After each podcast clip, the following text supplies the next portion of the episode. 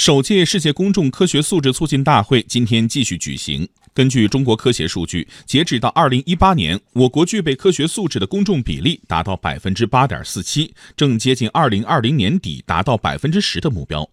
虽然我国公众整体科学素质提升很快，但全球排名仍然不高。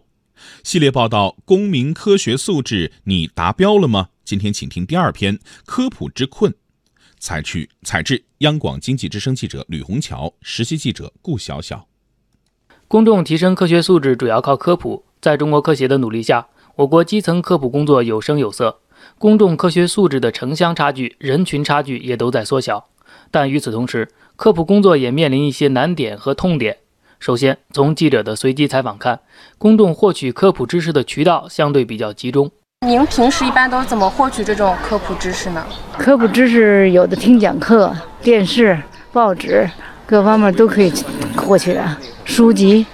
这个东西一般从，比如说从电视啦、从新闻啦、从手机呀，一般我看的比较多一点。媒体是公众获取科普知识最常见的渠道之一。正是因为这个原因，中国科学院大学人文学院教授李大光指出，如果媒体出现了伪科学知识，反而更容易误导公众。我们的媒体当中会夹杂着很多真正的科学知识和伪科学知识。占星术呢，现在也已经有了，比如说见面就要问你什么星座，然后看看咱俩能不能交朋友。如果星座不同的话，就拜拜了。从科普人员来看，目前我国有二十多万专职科普人员，一百八十多万兼职科普人员，加在一起超过两百万人，看起来队伍庞大，但实际上，专职科普人员往往在日常的行政工作上消耗大量精力，无法全身心投入科普工作，而兼职科普人员则又缺乏丰富扎实的科学知识。中国科普研究所研究员何威建议，应该由科学家承担更多科普责任。科学家的天职就应该去做科普。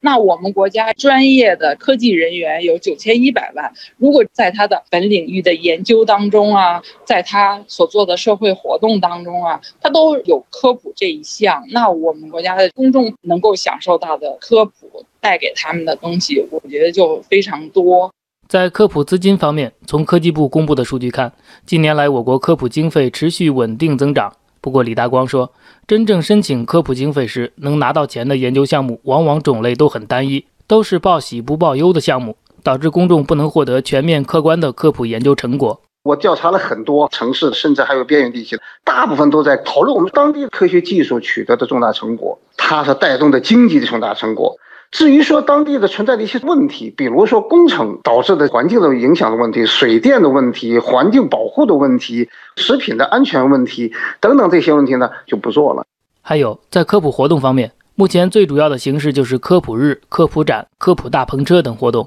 而河北正定科技馆馆长秦瑞强说，有的科普活动片面强调形式，没有为受众充分考虑，影响实际效果发挥。现在有的科普服务项目啊，它不接地气。不是说观众需要嘛，我们就去研究嘛，都是比较高端，离着观众比较远。